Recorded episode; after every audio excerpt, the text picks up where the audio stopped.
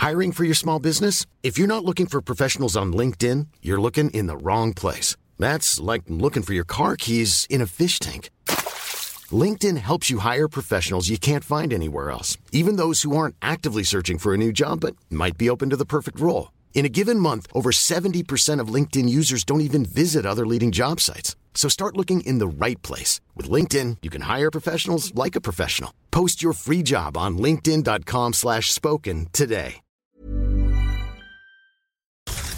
Now rocking with the best. Welcome Please welcome. Welcome, all of you. to StarCast. Das ist dann immer so schwer miteinander aufzuwiegen. So bleibt man bei dem, was, was einem vertraut ist, was einem, was einem äh, Spaß macht, ähm, aber vielleicht auch so ein bisschen über die Dauer langweilig wird oder Alltag ist. Oder wagt man sich vielleicht mal auch an was Neues. Und ähm, da bin ich schon an dem Punkt, wo ich mir, glaube ich, gerade jetzt so von Jahr zu Jahr überlegen werde, äh, okay, wenn ich nicht mehr Radprofi bin, bin ich ja jetzt an einem Punkt in meinem Leben, wo es dann schon die ein oder andere Option geben würde, was ich machen kann.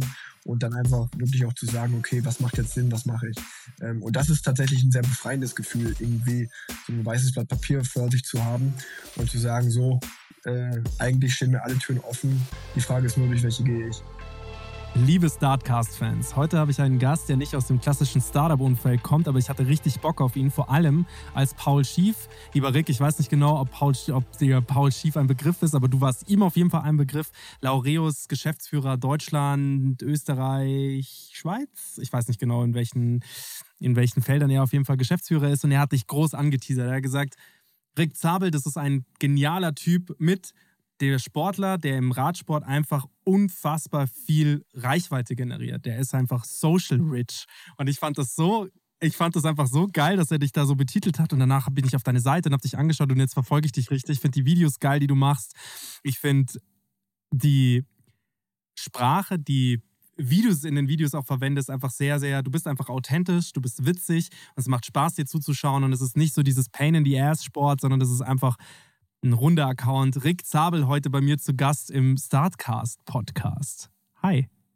Hallihallo. Ja, vielen Dank für die ganzen netten und lieben Worte zum Anfang direkt. Ähm, ja, freut mich natürlich sehr, äh, das von dir zu hören und ähm, ich hoffe, ich kann auch in der Podcast-Folge die Vorschusslorbeeren vielleicht so ein bisschen ähm, ja, bestätigen. Aber ähm, ich kenne Paul Schiff auf jeden Fall. Ich bin seit, seit diesem Sommer auch Laureus Botschafter. Von daher ähm, habe ich mit Paul öfter mal zu tun und es macht sehr viel Spaß. Ja, sehr gut. Jetzt pass mal auf. Für all unsere Zuhörer, ungebildeten Zuhörer, die nicht wissen, wer du bist, hast du mal Bock, so ein bisschen zu erzählen, wer bist du denn eigentlich und was machst du denn eigentlich den Tag, ganzen Tag lang?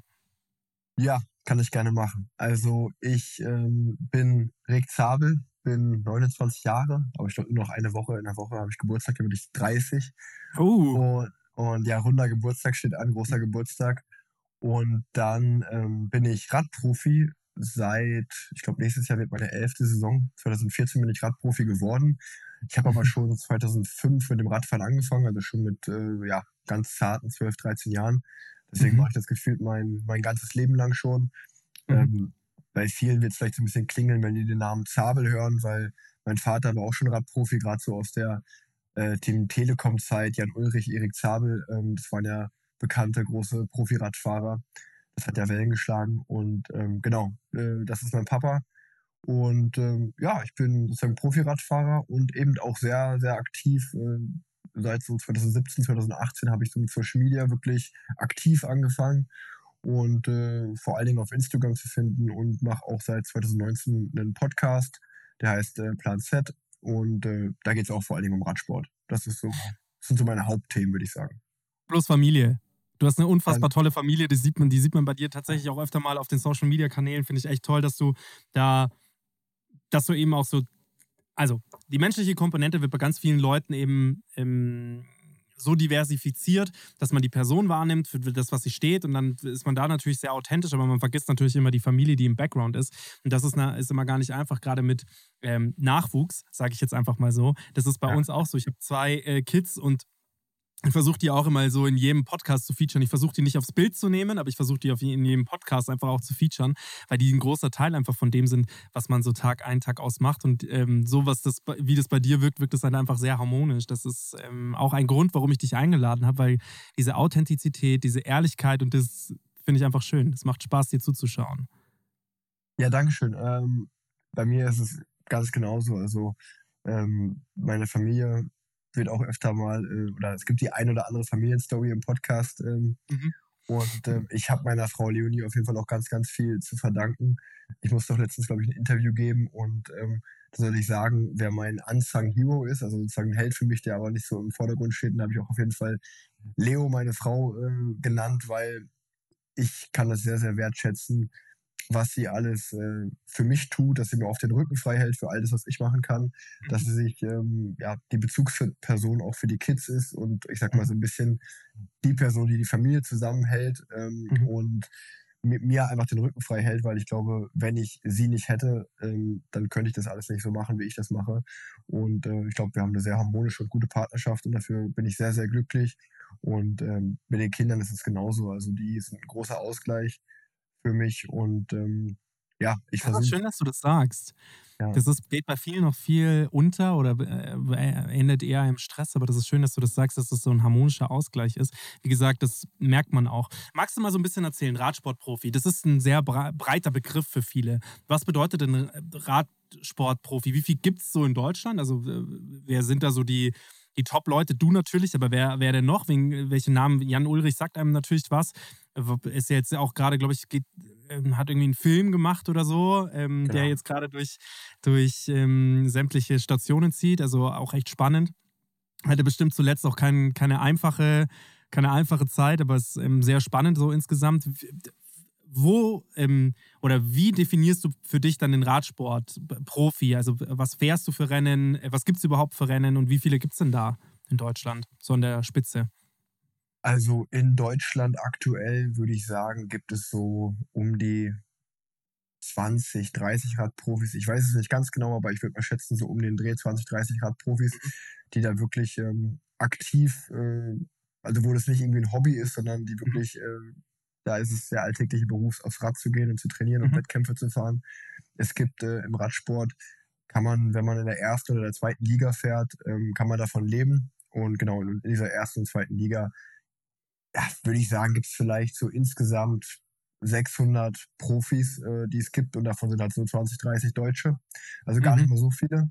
Und ähm, das Rennen, was glaube ich jeder kennt, ist die Tour de France. Ähm, das ist so das bekannteste.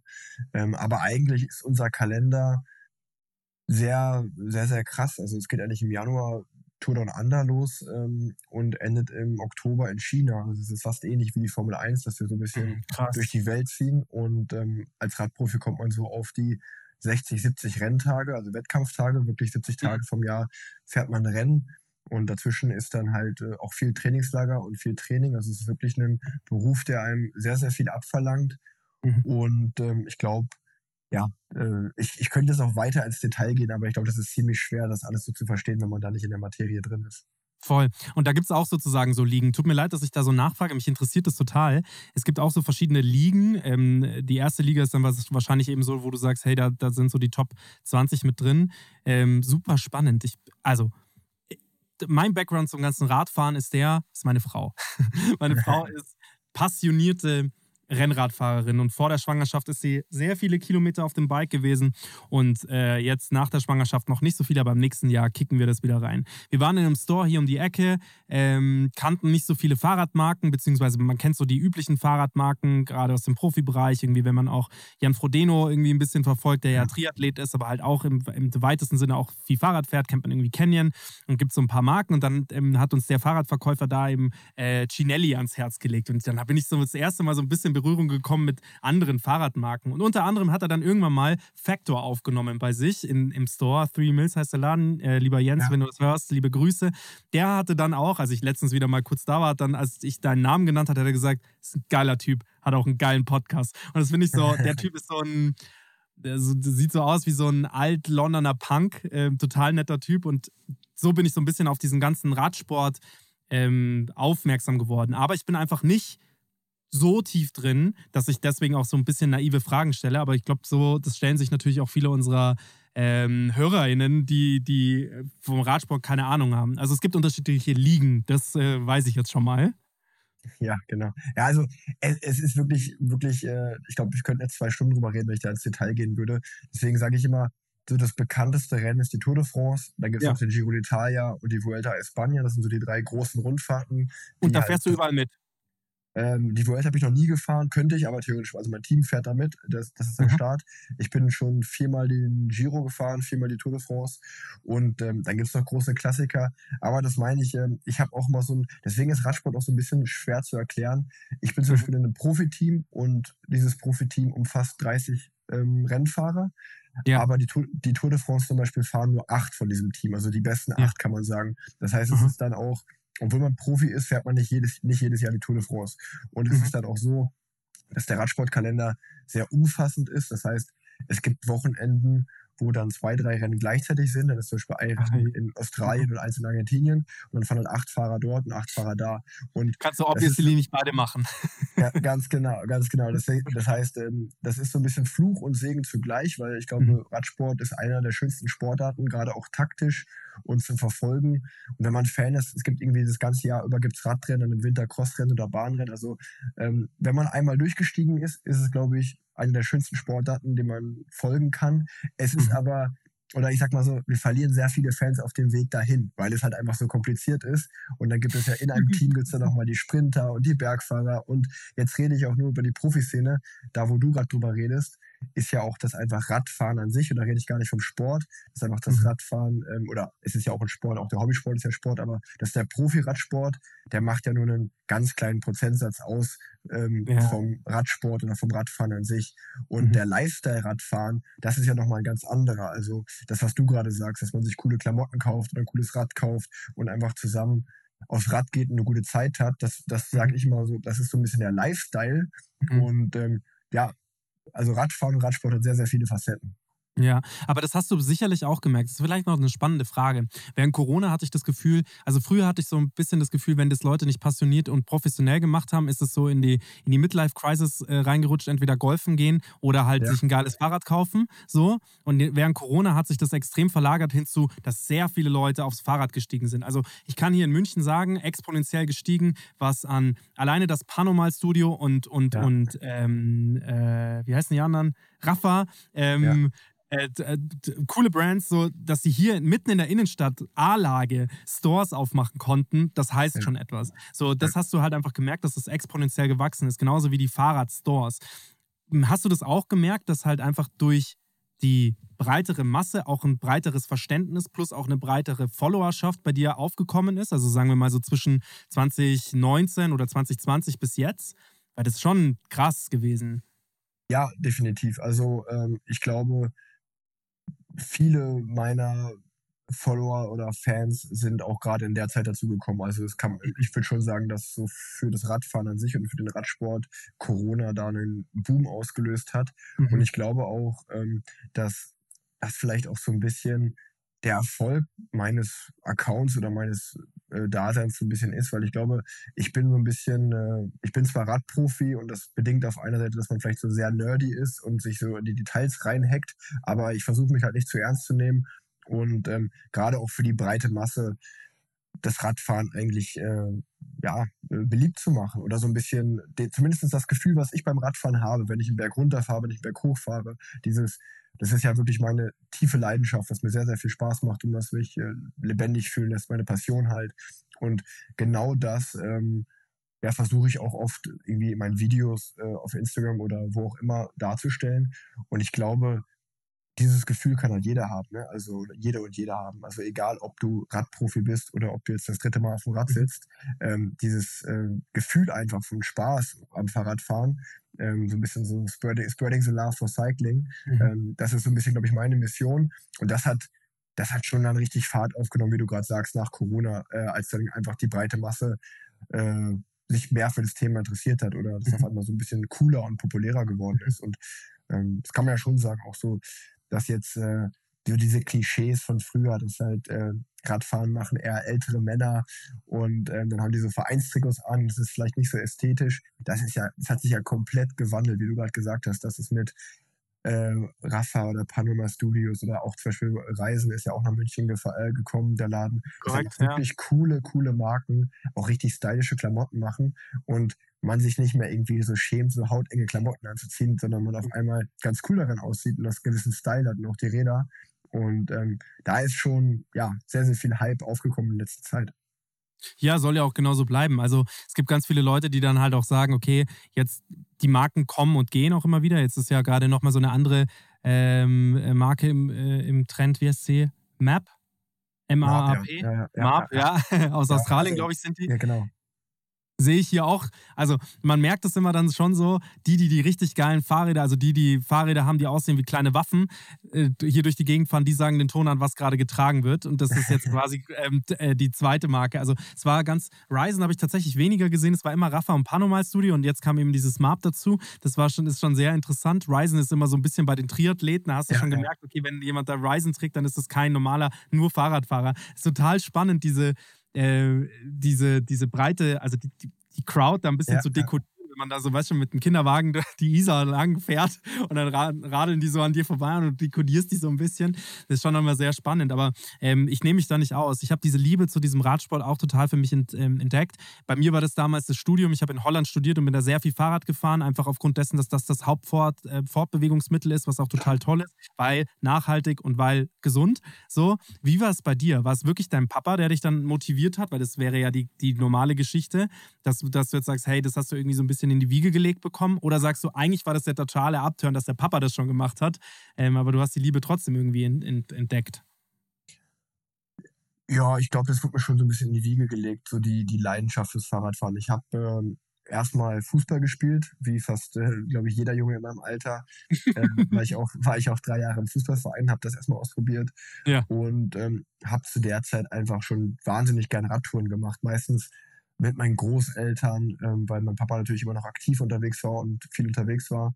Ähm, und dann hat mir irgendwann Fußball ja nicht mehr so viel Spaß gemacht. Und dann habe ich gedacht, ach komm, ich probiere es auch mal aus. Also es war aber mhm. schon schon äh, gar nicht, meine Eltern haben mich da gar nicht in die Richtung gedrängt, aber ja, ich glaube, das ist, ich sehe das bei meinem Sohn auch, wenn er mich natürlich jeden Tag sieht, er, wie ich mich anziehe und dann aufs Rad steige morgens.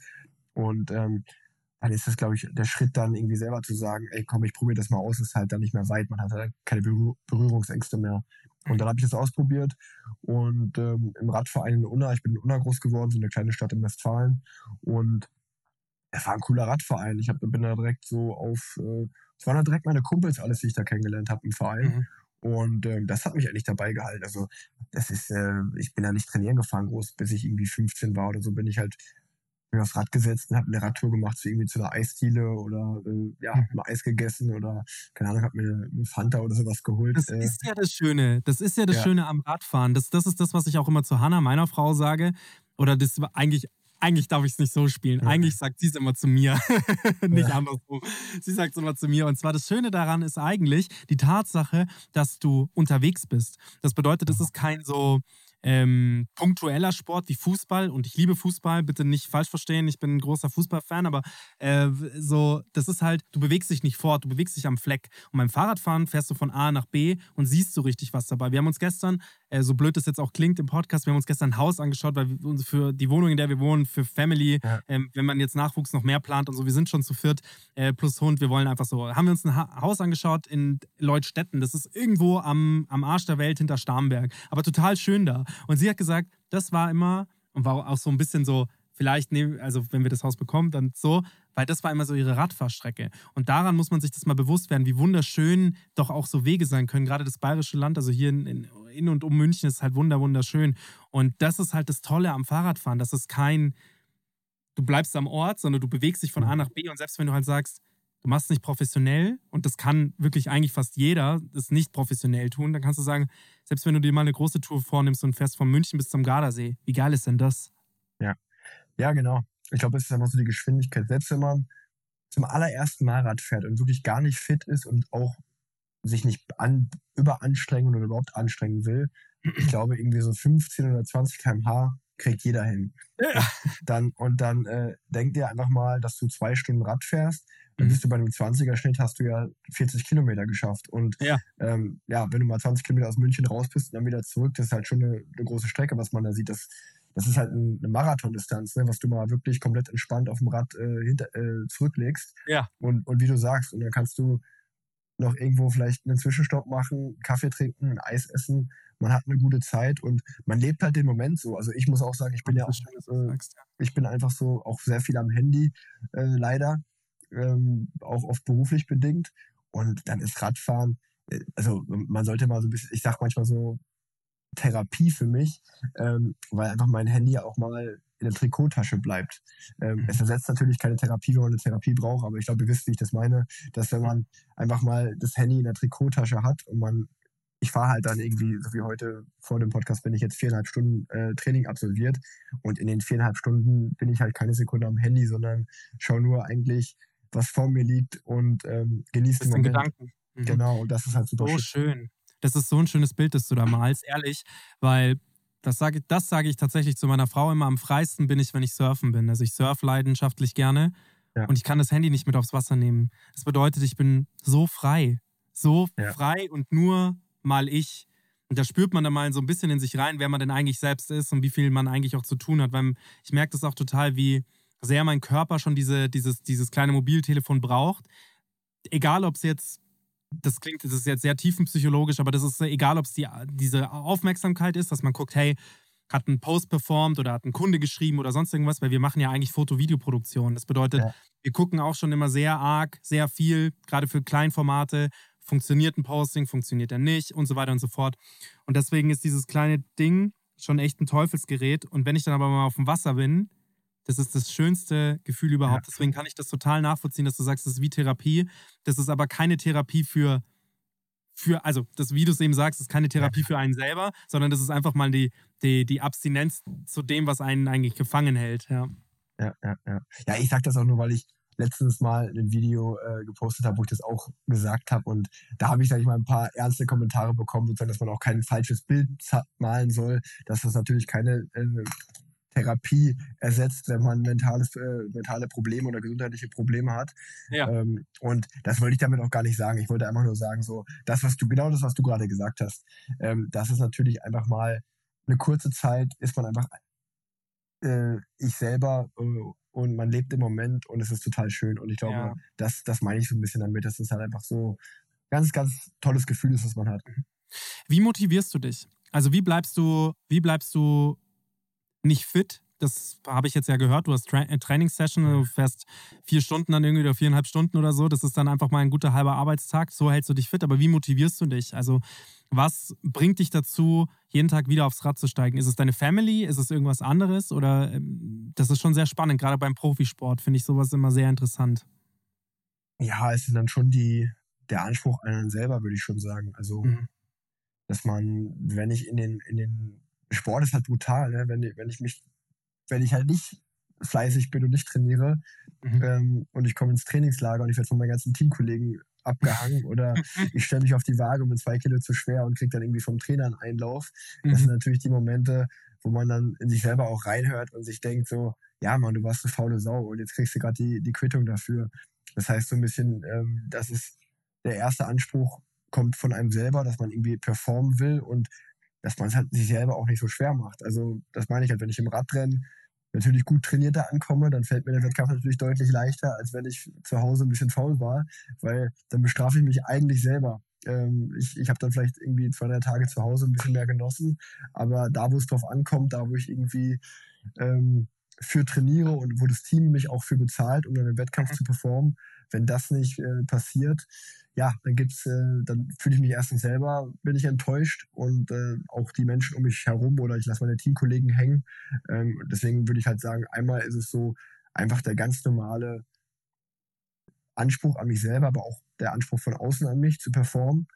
Ähm, und ähm, dann hilft es halt schon auch, wenn man wenn man es einfach gerne macht. Ne? Also wenn man irgendwie so sein Hobby zum Beruf gemacht hat. Und ich glaube, das äh, vergisst man halt. Ich mache das jetzt schon echt lange. Und da hat man natürlich auch, wie du sagst, auch die Tage, wo man keinen Bock hat. Und da motiviere ich mich auch ganz einfach damit, dass ich sage, ey, aber umso geiler ist das Gefühl, wenn du dann zur Haustür wieder reinkommst und du hast es geschafft, mhm. du hast die Trainingshallen halt absolviert, dann weißt du, dass du stolz auf dich bist, auch wenn man jetzt gerade keine Lust drauf hat. Ähm, mhm. Die Tage gibt es auch. Aber ich versuche mir auch schon, wenn man mal eine längere Phase hat, und das, das kommt auch vor, ich meine, das ist wie in jedem Job, ne? Also du hast Phasen, da läuft von alleine, du hast Phasen, da musst du dich aufs Rad quälen. Zumindest ist es bei mir so. Und ähm, da versuche ich mir schon immer zu sagen, ey, der 16-jährige Rick, äh, der hätte gemordet dafür, Radprofi zu werden. Das war, das war mein großer Traum. Und ähm, jetzt, wo man, wenn man den lebt, auch wenn man den lange lebt, weil dann wird es halt auch irgendwie so ein bisschen Alltag, aber fühle so ein bisschen vor Augen, dass du hier schon sehr privilegiert bist und dass du schon irgendwie auch deinen Traum lebst. Und ähm, ja, eine gewisse Lockerheit sich zu bewahren, hilft dann, glaube ich, schon. Das ist schön, auch hier, dass du da auch wieder so humble bist und sagst, hey, pass mal auf, ich muss dafür sehr dankbar sein, dass mein Körper das hergibt, dass mein Umfeld das hergibt, dass meine, ähm, ja, dass meine vorhergebenden Gegebenheiten, also dass, dass das einfach da war. Das, da muss man sich auch einfach mal Danke sagen. Deswegen umso schöner, dass du auch bei Laureus mit dabei bist, wo es genau solchen Leuten, denen das eben nicht, Kindern, denen das halt ja. nicht ermöglicht war oder ist, ähm, zu unterstützen. Und da bist das, du bist eine absolute Vorbildfunktion für andere, aber halt auch für dich. Und deswegen muss man sich immer wieder bewusst sein, du bist dein eigenes Vorbild und du bist dir selbst am nächsten. Und umso näher du deinem eigenen Ziel kommst, desto glücklicher kannst du natürlich auch werden. Und lass, man darf sich da auch nicht ablenken lassen. Nee, nee, nee, man muss, man muss schon den Fokus behalten. Und ähm, ich glaube, das ist Work-Life-Balance ist das Thema. Und das ist auch als Sportler so. Also, wenn du da eine harte Trainingsphase oder vielleicht auch mal eine, eine Tour de France hinter dir hast, dann ähm, ist es halt wichtig, danach vielleicht auch mal einfach, oh, ich habe irgendwie gerade Geräusche drauf, vielleicht du auch. Ähm, Nö, jetzt, jetzt nicht mehr. Ich, ich hatte ganz kurz Handygeräusche, sorry. Ähm, ich fange nochmal von vorne an. Also, ja. auch, wenn, auch, auch wenn du zum Beispiel das Härteste, was man bei uns machen kann, ist die Tour de France fahren. Und dann ist man mhm. wirklich einen Monat in einem Ausnahmezustand und es ist, es ist brutal hart und man leidet ganz viel. Und danach ist es dann halt auch das Schönste, irgendwie auf der Champs-Élysées in Paris äh, zwei, drei Champagner zu trinken und abends noch in den Club zu gehen. Und mhm. ähm, dann vielleicht auch die Woche danach mal zu sagen, weißt du was, ich glaube, ich lasse mein Rad jetzt mal in der Ecke stehen. Vielleicht habe ich an drei Tagen die Lust, Rad zu fahren, aber jetzt zwei Tage halt mal nicht. Und ähm, das ist dann, glaube ich, auch wichtig, dass man die Stimme, die man im Kopf hat, auch mal zu Wort kommen lässt. Wenn man das lange machen will, zum Beispiel. Ich kenne halt ganz viele, das ist, glaube ich, auch wie in jedem Beruf Burnout. Man kann ein, zwei Jahre komplett Fokus und dafür brennen, aber dann brennt man halt leider auch ganz schön aus. Und ich glaube, da ist dann einfach wichtig, dass man ähm, sich nach den harten Trainings- und Wettkampfphasen auch Ruhephasen gönnt. Ja. Voll. Und die gönnst du dir wie? Boah, da mache ich dann mit meiner Familie was. Äh, wichtig ist, dass ich wirklich das Rad dann zu Hause lasse, weil wenn ich es dann mhm. dabei habe, dann äh, ist man doch immer in der Versuchung, doch mal noch drauf zu gehen. Ähm, mhm. Aber zum Beispiel dieses Jahr war ich eine Woche mit Freunden in Mallorca im Sommerurlaub äh, Anfang Juli. Ähm, auch eine Radfahrinsel mittlerweile. Ja, ja, äh, ja, eigentlich schon immer, ne, genau. Aber da habe ich zum Beispiel auch das Rad zu Hause gelassen. Oder ich habe mit meiner Familie auch in so einem äh, Kinder-Familienresort. Und ähm, wenn das dann auch nur zwei Wochen in der Saison sind dann vielleicht nochmal zwei, drei Wochen nach der Saison, wo man so seinen Jahresurlaub hat.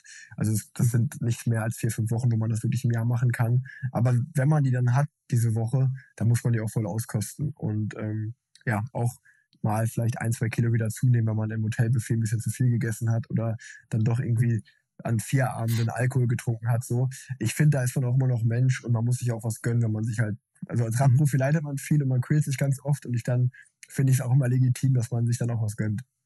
Absolut.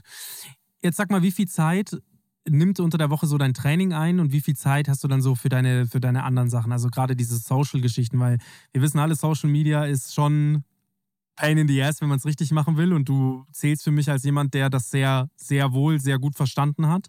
Du kommst auch aus der Generation, bist genauso alt wie ich. Also wir sind mit den, ja. mit den Creatives groß geworden. Wie viel Zeit hast du da so, teilst du dir da ein?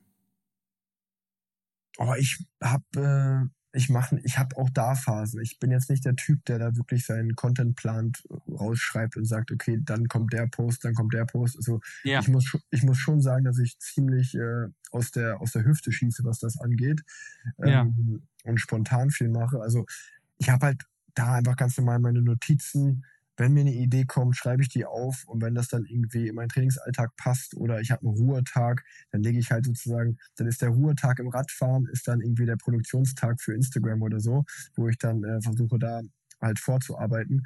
Aber wenn man wirklich mal, auf, um auf die Frage zurückzukommen, ähm, ich glaube so eine normale Trainingswoche ist so 20, 21 Stunden.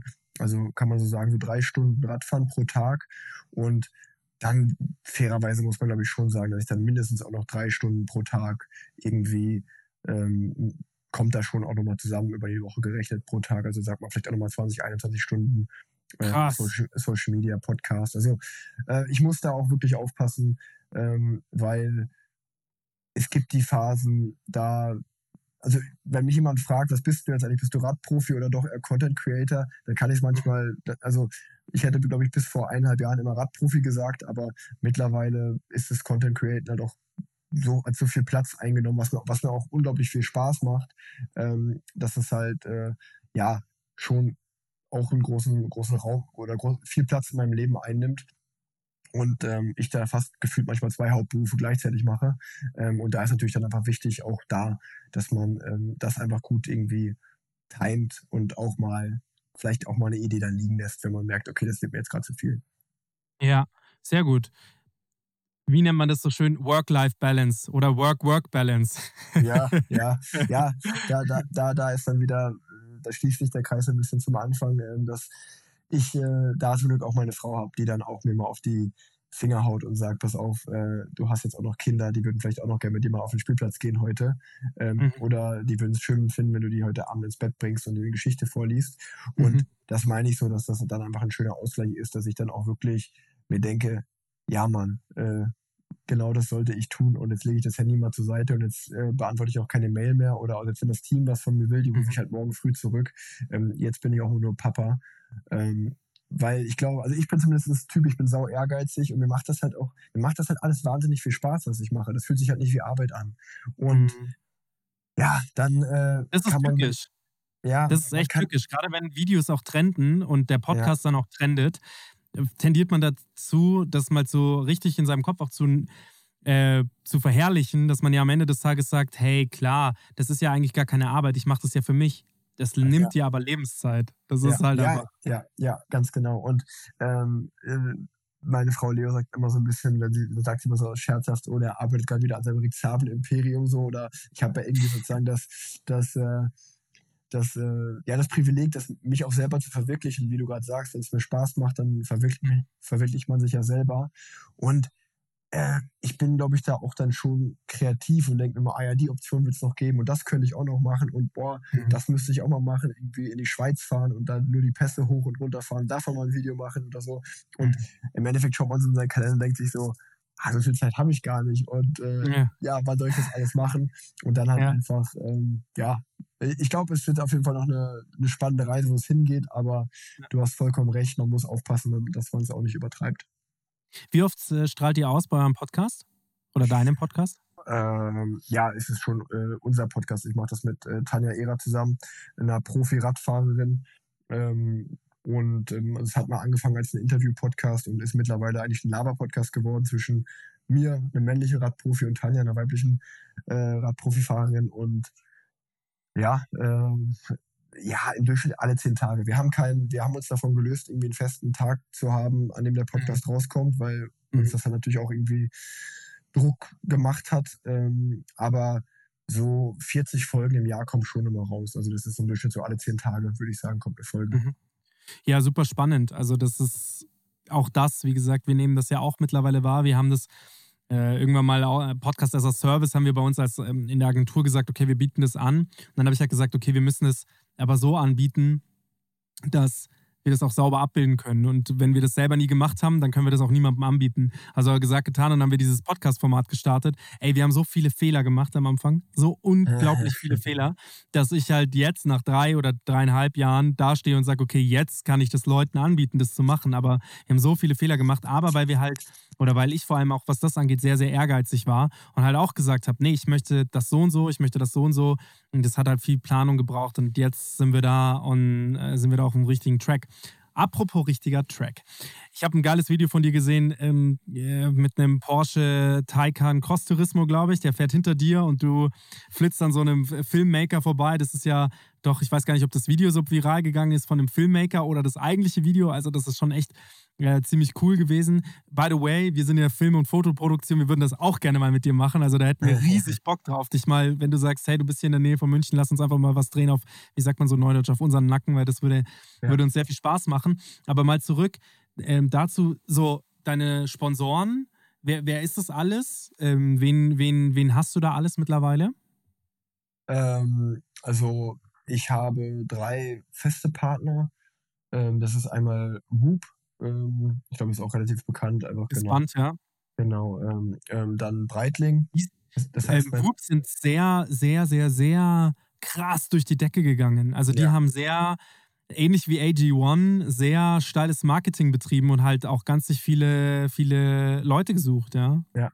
ja, ganz genau. Und ähm, also AG1 wäre der dritte gewesen, den du gerade genannt hast. Und ähm, Ach, Und wirklich? ge- Ja, genau. AG1, Whoop und, äh, und Breitling. Das heißt, meine Arme sind voll rechts ist der Whoop, links ist die Breitling.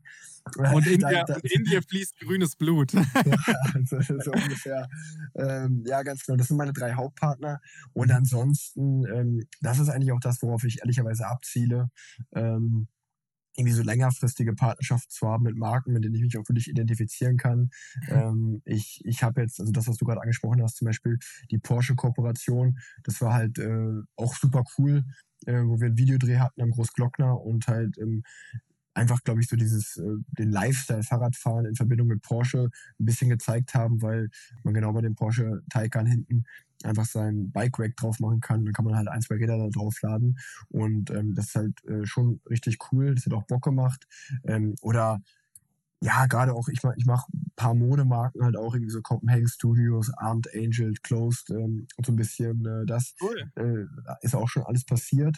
Ähm, aber vieles davon waren halt wirklich so Kampagnen oder Kooperationen auf einem gewissen Zeitraum. Ähm, Und ich bin schon mehr Fan davon, eigentlich so, so drei, vier, fünf feste Partner zu haben, mit denen man wirklich einen lang, langfristigen Weg geht. Ähm, Auf wen hättest du denn richtig, richtig Bock? Also Breitling ist ja eh auch cool. Georges Kern, nachdem man von IWC weggegangen ist. Ähm, äh, wie heißen sie nochmal? Renato? Renato, glaube ich, heißt Renato, er. Genau, Renato. Renato Ähm, Meyer, liebe Grüße. Äh, ja, ja, und, und es Grüße. ist halt, es ist super spannend, eben auch gerade diesen Weg mitzugehen. Also als Haben auf Sylt auch viel gemacht, oder? Ganz Ähm, genau, ganz genau. Und als, als ich mich mit denen getroffen habe, irgendwie auch zu sagen, okay, ähm, wenn man als erstes vielleicht Breitling hört, hat man ein gewisses Image oder so im Kopf. Und äh, wir wollen das komplett umkrempeln, weil Breitling ist eigentlich so ein bisschen hang loose und äh, eine coole Marke und eine sportliche Marke. Und Die haben ja auch mit Deus eine fette Kooperation gemacht, drei, vier Uhren genau. rausgebracht. Deus, die, die Schmiede von Hang Loose mit ähm, geilen Custom Bikes, geilen Custom Surfern. Das ist schon, ähm, die, die Kooperation fand ich tatsächlich saugeil. Die Uhren finde ich auch wunderschön. Ja. Ja, und äh, ganz genau einfach so diesen Weg da mitzugehen, wie du gesagt äh, mit, mit Surfern, äh, der Nick Gürs, der Wakeboarder, äh, ich äh, oder Jan Frodeno Triathlon Radfahren, also wirklich coole Endurance-Sportarten oder auch einfach so, ja, ich meine, Surfen ist einfach cool, das ist einfach eine geile Sportart. Und dann mit solchen Leuten auch in Kontakt zu bekommen und irgendwie das Image einfach jünger und cooler äh, zu gestalten. Ähm, und die haben auch, das finde ich halt auch so geil an denen, also wenn du von Breiting mal eingeladen wirst auf irgendein Event, das weißt du auch immer, das macht Bock, das wird halt gut da, weil dann haben Mhm. die halt auch ihre zwei äh, ja, äh, aus Berlin, so ein DJ-Duo, zwei Girls. Äh, Die zwei auch- Mädels, ja, die sind Genau. so krass. Also die legen dann auch auf und dann haben sie hier die von Salt and Silver, äh, die in Hamburg oder in hatten Peter sie auch. Ording. Genau, also wirklich äh, coole, coole Brand Ambassador, die man auch kennenlernt, wo man sich halt untereinander connectet. Ähm, Ja. ja. und gerade sowas macht mir, macht mir halt extrem viel Spaß. Ähm, ich hätte, ich hätte persönlich total Bock auf, auf Red Bull, muss ich schon sagen. Red Bull Mhm. wäre halt ähm, gerade, gerade dieser Mix aus Profi, Sportler und auch Content Creator, Mhm. ähm, glaube ich, kann für viele Marken spannend sein, weil ich eben oder meine Erfahrung ist halt auch schon, weil du das auch gerade gesagt hast, lass mal gerne zusammen was shooten, dass dann, wenn ich, ich bin immer so überrascht, wenn ich irgendwie auf ein Shooting komme, dass dann Mhm. Leute sagen, boah, das macht voll Bock mit dir. Und dann bin ich so, hä, wieso? Und dann sagen die, ja, meistens oder oft haben wir die Erfahrung gemacht, dass Sportler so ein bisschen so, ihr, ihr habt jetzt eine halbe Stunde, macht das Beste draus und danach muss das halt so passen. Und ich bin, ich bin wirklich so, mich kannst du um 4 Uhr aus dem Bett holen und ich stehe Ja. ich stehe da mit dir und wir shooten halt bis abends um 11 durch, weil ich auch Ja. einfach selber den Anspruch habe, dass das ästhetisch schön ist, dass es irgendwie geil ist. Und manchmal gehe ich vielleicht dann auch so ein bisschen den, äh, den DOPs oder den, den Videografen ein bisschen auf den Sack, weil ich sage, ah, ich würde es vielleicht doch nochmal so und so machen, dann ist es doch nochmal dynamischer, weil ich ja so ein bisschen Erfahrung mittlerweile dann auch schon habe äh, vom Radfahren. Und, ähm, und das ist so dieser Punkt, was ich auch meine mit kreativ sein. Da gibt's ja unglaublich viele Sachen, die man noch so machen kann. Ja. Ähm, wenn du, ich weiß nicht, ob du, ob du in, es gibt in Bolivien diesen größten Salzsee äh, der Welt. Und das sieht halt einfach so, wenn du da so im März, April bist und dann ist da so so komplett, also dann ist er halt oben so fest, dass du auch mit dem Rad da Ja. drauf fahren kannst. Und da hast du oben so einen blauen Himmel und unten halt diese Salzsee, so komplett weiß. Und Mhm. das sieht halt aus wie so eine Mondlandschaft, total krass. Und wenn du dann da halt irgendwie, also da würde ich halt super gerne mal eine Werbung oder irgendwas oder irgendwas Geiles drehen, weil ich mir denke, boah, das muss, das sieht so unnormal krass aus. Und genau so, also genau bei sowas geht mir halt wirklich auch das Herz auf, wenn man eine Abfahrt geil runterfährt und man kriegt das dann auch geschafft, das halt wirklich filmisch äh, schön festzuhalten und dieses Gefühl zu transportieren, das, äh, ja, das fühlt sich für mich genauso an, so toll an, wie als wenn man ein Radrennen gewinnt, muss ich ganz ehrlich sagen. Ja. Ist so, weil man diesen Moment ja auch immer wieder anschauen und erleben kann. Und das ist dann schon Genau. geil, Gänsehautmomente, was wir das auch schon hatten. Aber gibt's, also Red Bull sollte ja gar kein Thema für dich sein, oder? Ich meine, ähm, liebe Red Bull-Leute, wenn ihr das hört, ähm, connectet euch mal mit Rick Zabel, weil das sollte ja an sich kein Problem sein. Aber gibt es eine Autobrand, äh, auf die du Bock hättest? Weil es ist ja auch ähm, fast schon, fast schon krass, dass du keinen Autopartner hast. Ja, ähm, das entwickelt sich halt. Also man muss dazu erklären, ähm, dass ähm, als aktiver Radprofi, das ist äh, sehr komplex, weil das Team hat die Image Rights äh, von Mhm. mir. Das heißt, jeder, Perso Ah ja, jeder, jeder, jeder persönliche Partner, den ich habe, und da auch nochmal großen Dank an mein Team, weil ich, ich fahre bei dem Team und deswegen fahre ich auch bei dem Team, ähm, weil die dort sehr entspannt sind, sage ich mal. Wenn da, wenn da Anfragen kommen, dann sehen die schon auch den Mehrwert dahinter und die haben so ein bisschen auch das Marketing-Game aus meiner Sicht verstanden und Mhm. verstehen auch, dass ähm, ja, ein Fahrer gerade Mehrwert fürs Team auch bringt. Das heißt, ich kriege da oft den Daumen hoch, dass ich Kooperationen eingehen darf. Ich Mhm. sage dir ganz ehrlich, in 90 Prozent der anderen Teams ähm, ist der Daumen eher runter und sowas wird halt verboten. Und aus dem Ah. Grund ist es halt einfach so, dass halt viele Radprofis keine persönlichen Partner haben oder erst nach der Karriere, wenn sie nicht mehr aktiv sind, Mhm. weil das Team halt einfach so ein bisschen die Hand darüber hat. Und mal ganz blödes Beispiel, wenn ein Team von ihre Autos liest, irgendwo bei einem BMW, Audi, Mercedes Autohaus als Beispiel, und die kriegen Mhm. da ein bisschen Rabatt und da fragt eine Automarke an, dann sagen die, ah ja, nee, wir haben ja eine Kooperation mit dem einen Autohaus, deswegen darfst du keine äh, Autopartner haben. ähm, dann ist es halt immer so ein bisschen schwierig. Also du darfst halt sozusagen niemals Sponsoren haben, die in Konkurrenz mit den Teamsponsoren sind. Das ist so, Mhm. das ist so ein No-Go im Radsport. Ähm, ja, aber ich meine, gut, Automarke, wir, ich habe mit Porsche schon zusammengearbeitet, da würde ich nicht Nein Mit- sagen. Aber mit dem deutschen Markt jetzt oder mit der AG? Nee, das war mit der AG, das war mit, der, mit, mit Global, äh, mit der AG vor allen Dingen, genau, mit Mhm. Porsche, Marketing Deutschland äh, gab es noch keinen Kontakt. Aber Ach Äh, ja, okay, pass mal auf. äh, Der Basti, Marketingchef von Deu Porsche Deutschland, war bei uns im Podcast. Wenn du drauf Bock hast, lieber Basti, du hörst doch unseren Podcast sehr fleißig. Lieber Basti, ich würde dich gerne mit Rick Tabel ähm, im Nachgang connecten, weil die haben den Porsche Brand Store eröffnet hier in Stuttgart und das Ja. ist echt eine coole, eine coole Nummer. Also das muss ich schon sagen. Und ich würde das nicht sagen, weil das Problem ist, sich mit Marken zu identifizieren, ist das eine. Du musst aber mit den Leuten auch zusammenarbeiten, die, die, dir dahinter stehen. Und der Basti ist mit einer der coolsten Personen, die ich kennenlernen durfte. Und da habe ich die Marke Porsche nochmal ganz anders kennengelernt. Weil vorher war es für mich halt sehr Porsche, geile Autos, sehr performance-lastig, wirklich cool. Aber nicht so vermenschlicht. Und er war so ein absolut geiler Typ. Und ich saß mit ihm eineinhalb, zwei Stunden in seinem umgebauten G-Modell Porsche, ganz rudimentär, echt auf jedes PS geschliffen und hatten einen coolen Talk zusammen. Und er ist echt eine Granate und hat das verstanden, wie, wie es funktioniert, Marketing richtig zu betreiben, auch mit ähm, dem Festival of Dreams, das sie letztes Jahr hatten. Also wenn du da echt Bock drauf hast, ich stell den Connect her. Weil darauf ja, hätte sehr, ich sehr gerne. Bock. Sehr, sehr gerne. Also ich muss auch sagen, ähm, dass ich einfach, ähm, oder, oder das, das will ich vielleicht auch vorab sagen, ich habe, oder es war sehr umstritten, als Radfahrer einen Autopartner zu haben. Mhm. Und äh, das hat mich aber total ähm, eigentlich davon noch mehr motiviert, Leute davon über zu überzeugen, dass es gar nicht irgendwie, weil so dieses erste Bild, was alle hatten, oder der so ein bisschen dieser tägliche Kampf auf den Straßen, Auto gegen Radfahrer, haben halt voll Mhm. viele da rein interpretiert. Und ich habe halt genau das Gegenteil gesagt. Ich habe gesagt so, ja, aber das ist ja gerade der Punkt. Umso mehr Autofahrer vielleicht auch mal aufs Rad steigen, dann haben die auch Verständnis für, für uns Radfahrer. Und das ist ja auch irgendwie eine ganz coole Mission, da nicht irgendwie gegeneinander zu arbeiten, sondern miteinander zu arbeiten. Und genau deswegen fand ich diese Porsche-Kooperation auch super cool, zu sagen, ey, man fährt ein cooles, sportliches Auto, Und mhm. übrigens, das Rad, was ich hinten drauf habe, wie du gesagt hast, das sieht ja auch aus wie eine Waffe. Das ist ja genau dasselbe, nur dass es halt ein Fahrrad ist. So. Ja, und ja. Ähm, einfach so diesen, diesen Match da herzustellen und auch mehr Verständnis dafür mhm. zu bringen, ähm, fand ich ganz cool. Und äh, ich, ich folge auch auf Instagram äh, so ein, zwei Leuten, die das schon sehr, sehr cool machen, wo ich mir denke, ja man, ganz genau so macht man das. Es halt wirklich einfach ästhetisch schaffen, zu zeigen, wie macht man dieses Bike-Rack da dran, dann stellt man seine Räder darauf. Das ist ja auch so ein Lebensgefühl. Oder mhm. ich kenne halt ganz viele, die irgendwie so einen alten Porsche 911 haben und mhm. dann halt oben drauf ihr Rad packen. Mhm. Ähm, mit diesem, sieht so geil aus. Äh, das, sieht, das sieht so geil aus. Alter. Das sieht so geil aus. Ja, ja, ja. Ja, Mann, genau das würde ich auch machen. Äh, ja, ja.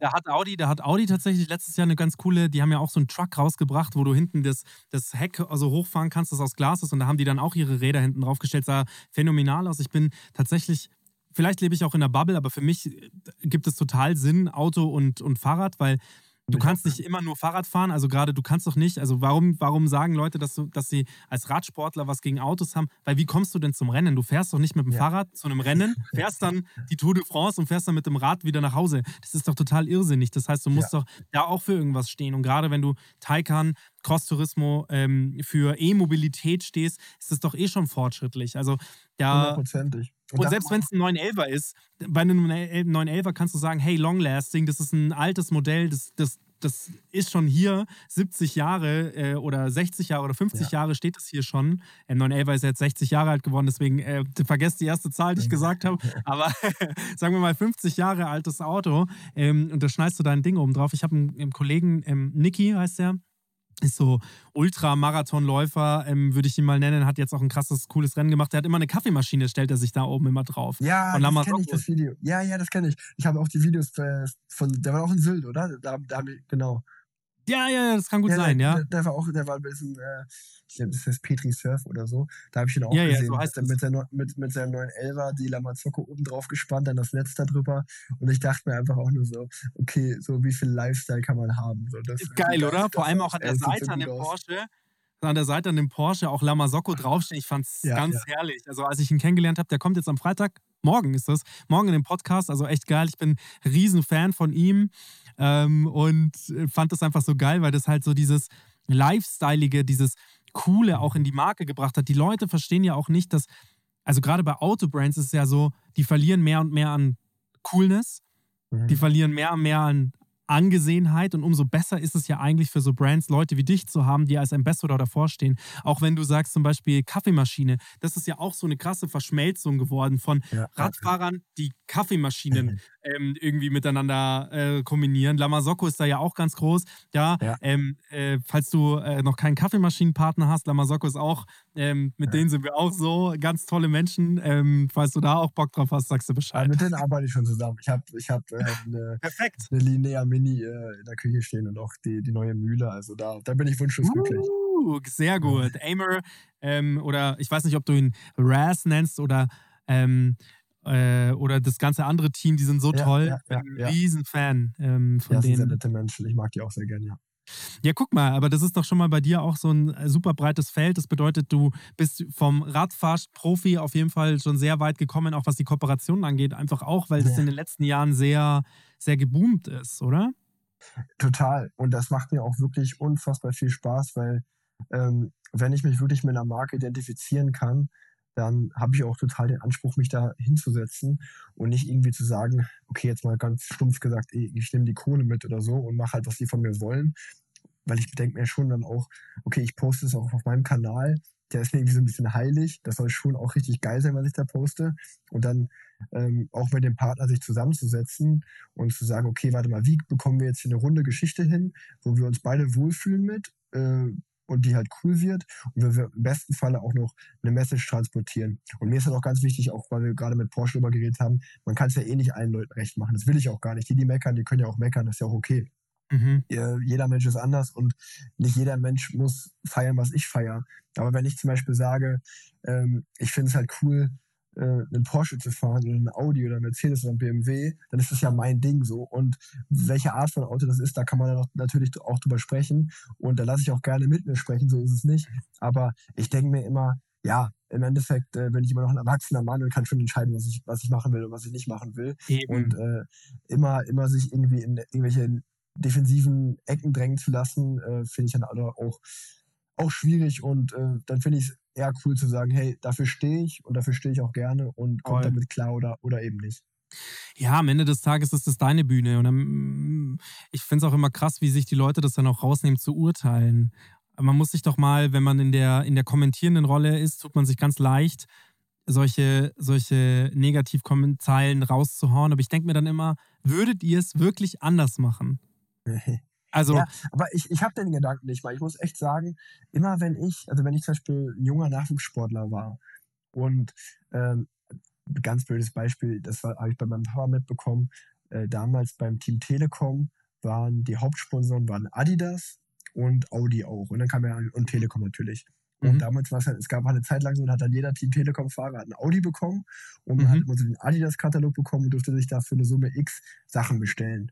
Und das fand ich als junger Mensch schon, fand ich das so geil, dass ich mir dachte, Alter, die fahren Fahrrad, dafür kriegen die ein Audi gestellt und die, Adidas, und die, die kriegen auch noch Ja. Adidas-Klamotten so. Ja. Wie geil ist das denn? Also Ja. ich war, ich glaube, ich war, also ich bin einfach niemand, der irgendwie so krass neidisch ist oder anderen was nicht gönnt. Ich habe das damals schon eher gefeiert, wenn zwischen Menschen und Marken irgendwie coole Kooperationen und Partnerschaften waren, habe ich das mal sehr positiv gesehen und war da eher sozusagen eher dann eifersüchtig auf die, ich dachte so, boah, geil, dass die das haben, das will ich auch mal haben, so. Ja. Aber ich hätte da nie angefangen, denen das irgendwie schlecht zu reden oder so, sondern Ja. ich habe die voll gefeiert dafür.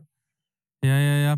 Sehe ich eins zu eins genau wie du. Also ich, finde, Neid muss da auch einfach raus. Das ist ja Leistung, die dann zählt. Und dann jeder, ich meine, Partnerschaften gibt es wie Sand am Meer. Jeder kriegt da so sein, sein Table oder seinen Platz am Table. Ich denke mir dann immer nur, man muss es halt sich auch nur nehmen und man muss, darf es sich halt nicht nehmen lassen. Also gar nicht mal von anderen genau. Leuten, sondern von den, von den Kommentaren, von den Neidern, von den Hatern und so weiter und so fort. Also Ja. ähm, ich glaube, da muss man dann grundsätzlich mal so durchatmen. Jetzt haben wir schon fast eine Stunde aufgenommen. Und lieber Rick, das war eine ganz herrliche Stunde, also 50 Minuten bisher. Ich habe schon noch so ein, zwei Fragen. Und zwar, wenn du jetzt mal auf deine Karriere zurückblickst, und die ist ja doch schon relativ lange, so in, in dem Sinne. Was waren so die geilsten Momente? Sagen wir mal die letzten, die, sagen wir mal so drei der geilsten Highlights aus deiner Profikarriere oder auch Anfangszeit. Ähm, ja, ich glaube, als allererstes würde ich da schon meinen, meinen ersten Profisieg nennen, 2015 bei der Österreich-Rundfahrt. Das war schon einfach schön, dann, wenn man es mal zu den Profis geschafft hat. Das ist ja erstmal schon eine Leistung, weil das wollen ganz viele und bei den Profis fahren dann einfach nur noch die Besten gegen die Besten. Mhm. Ähm, und dann aber sozusagen erstmal es so ein bisschen in dieses Haifischbecken zu schaffen und dann aber auch da noch in einem Rennen das dann zu gewinnen. Ähm, das war ganz, ganz toll für mich. Weil dann weißt du auch so, das wird halt immer in der Statistik stehen, das kann dir keiner mehr nehmen. Äh, Mhm. der, der, der Profisieg steht da. Ich, ich beende meine Karriere nicht ohne einen Profisieg so. Ja. Ähm, und, ähm, und dann selbst wenn man nicht der Serie, ich bin ja nicht der Seriensieger, der jetzt 100 Rennen gewinnt oder mein, keine Ahnung, mein Vater hat über 200 Rennen gewonnen, äh, als erfolgreichster deutscher Radprofi überhaupt an Siegen gemessen. Ähm, Krass. das heißt, äh, da- das ist nochmal noch mal eine ganz andere Liga. Aber Mhm. trotzdem, ähm, ja, hat man ein paar Rennen gewonnen und ist auf die Einzelnen dann umso stolzer. Ähm, dann auch, und dann ganz klar, äh, würde ich ins Jahr 2017 zurückreisen. Und äh, Punkt zwei wäre einmal der Tour de France statt in Düsseldorf, weil das war meine allererste Tour de France als, gut, wie alt war ich 2017? 24 Jahre. Mit 24 seine erste Tour zu fahren, war schon mal cool. Und dass die dann auch noch in Deutschland startet, in meinem Heimatland, war einfach super geil. Und ähm, dann der dritte Moment, einfach drei Wochen später, als ich dann die erste Tour beendet habe und in Paris ins Ziel gekommen bin, weil das war für mich auch einfach so, als wenn sich so ein Kreis schließt. Ich war da ganz oft mit meinem Papa damals, halt als Zuschauer und habe irgendwie meine Idole da die Champs-Élysées hoch und runter fahren sehen. Mhm. Und dann als aktiver Fahrer, das dann irgendwie so selbst nach drei Wochen Tortur durch Frankreich selber so auf diese Champs-Élysées einzufahren. Und das machen die dann halt schon auch ganz gut. Also das kann man sich eigentlich, glaube ich, gar nicht vorstellen, wenn man nicht einmal das so selber erlebt hat aus seinen eigenen Augen. Man biegt halt auf die Champs-Élysées ein, man sieht diesen Zielbogen, man sieht im Hintergrund den Arc de Triomphe und gleichzeitig kommt dann immer so, so eine, so eine Jet-Fliegerstaffel äh, von, der, von der französischen Armee so über Mhm. einen rüber geflogen und die haben halt so, so rot-weiß-blaue ähm, ja, Auspufffarben, nenne ich jetzt einfach mal. Das ist die französische Fla äh, Flagge ist dann so am Himmel und so dieses komplette Gesamtbild ist einfach so surreal und man denkt sich so, alter krass, ich bin jetzt die Tour zu Ende gefahren und ich fahre jetzt gerade auf den auf der Champs-Élysées fahre ich Fahrrad. So wie, wie absurd ist das? Ja. Und äh, ja, das, das würde ich jetzt mal so aus dem Stegreif mal eben meine Top 3 Momente nennen. Ach, geil. Also es sind ja schon ey, wirklich einige, wo du halt sagst, das nimmt dir halt auch keiner mehr weg. Das kann Ganz dir auch genau. keiner mehr wegnehmen. Das ist auch Ganz genau. dafür, ich glaube, dafür bist du auch am Ende des Tages angetreten. Ähm, das nimmt dir keiner mehr weg. Gab es irgendwann mal so einen Punkt, wo du gesagt hättest, okay, Rad, also das ist auch immer ganz interessant, gerade wenn man über Motivation spricht. Gab es jemals den Moment, wo du sagst, Radprofi ist es doch nicht?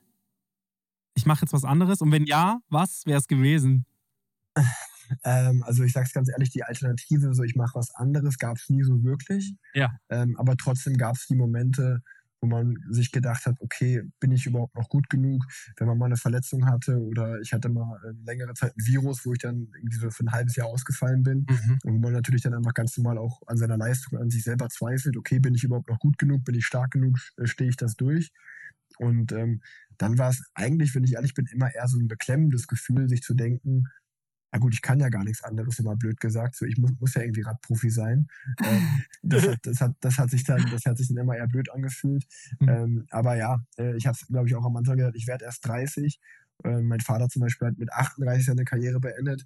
Also eigentlich ähm, ich, hätte ich noch ein paar Jahre vor mir. Aber ich muss schon ganz auch ehrlich sagen, dass ich jetzt gerade an so einem Punkt in meinem Leben bin, dass ich mir denke, okay, ich mache das Radding schon sehr, sehr lange und es macht mir auch sehr, sehr viel Spaß. Ja. Aber was ich gerade auch gesagt habe, äh, sei es der Podcast, sei es Social Media, das wächst halt auch gerade alles und macht auch so, so viel Spaß. ja. Ähm, und ich muss auch sagen, gerade in diesen neuen Projekten, die Menschen, die ich da kennenlerne, das sind dann irgendwie nochmal auch neue Erfahrungen und die Menschen, die ich aus dem Radbusiness kenne, ähm, ja, das sind dann auch irgendwie so dieselben Gesichter jetzt schon für 10, 15 Jahre, die ich da kenne.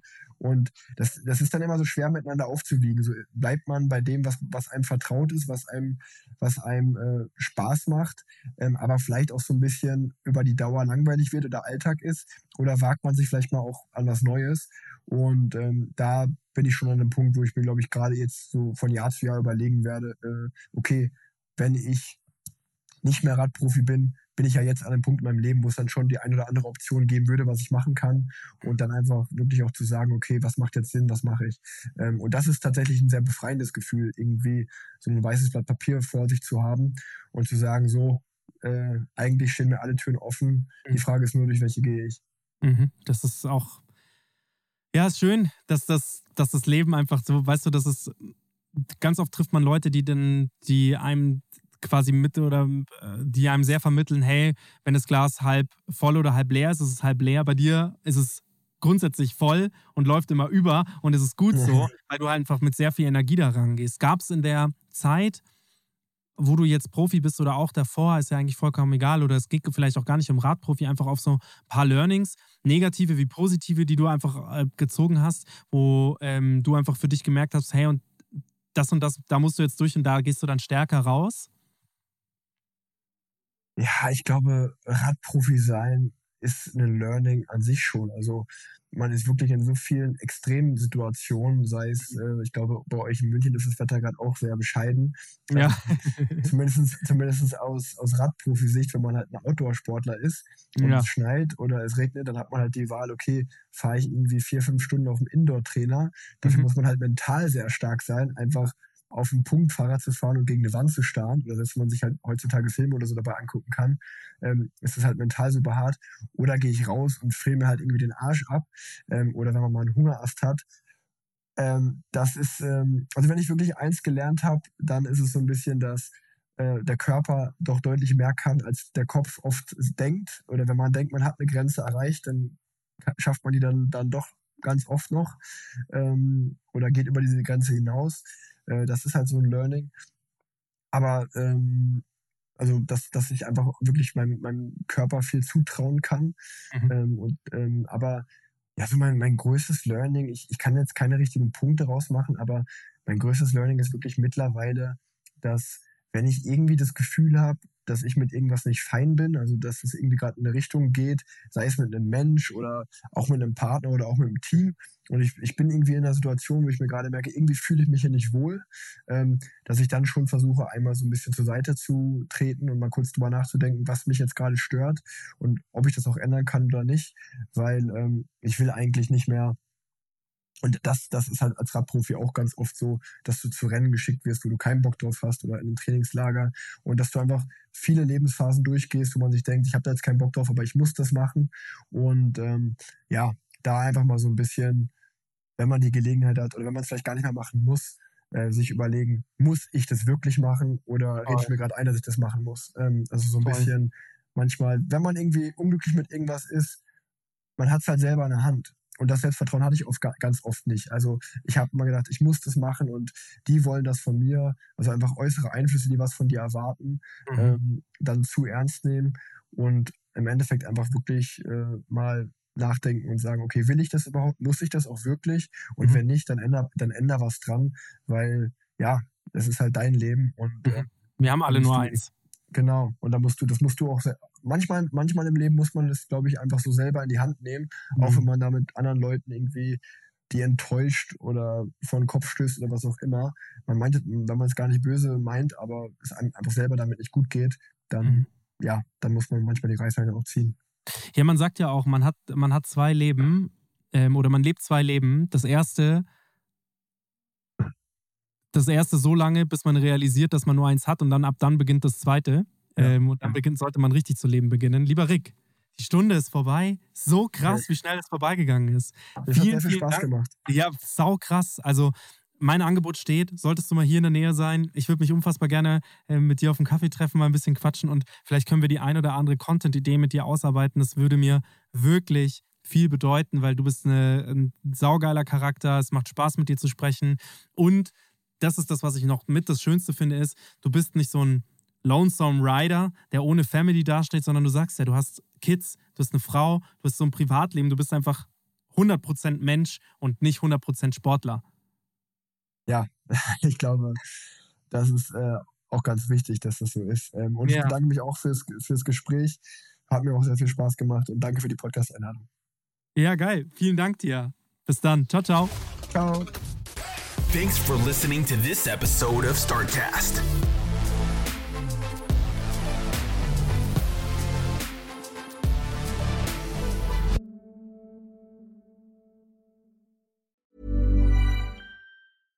When it comes to clothes, having pieces that you can wear anywhere is a must. That's why American Giant makes clothing that fits your life seamlessly, with quality you have to feel to believe. Whether you're stocking up for any weather or picking up a special gift, you'll find an impressive selection of staples to choose from. So whether you're on the hunt for a heavyweight hoodie, a fleece jacket, or a hardworking pair of warm sweatpants, American Giant has what you're looking for. Each American Giant piece is designed to last and created with commitment to doing things better. And all their products are made right here in America.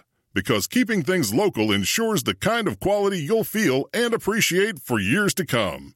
Discover the American Giant difference today. Shop Wear Anywhere Closet Staples at American Giant.com and get 20% off your order when you use code ANYSTYLE24 at checkout.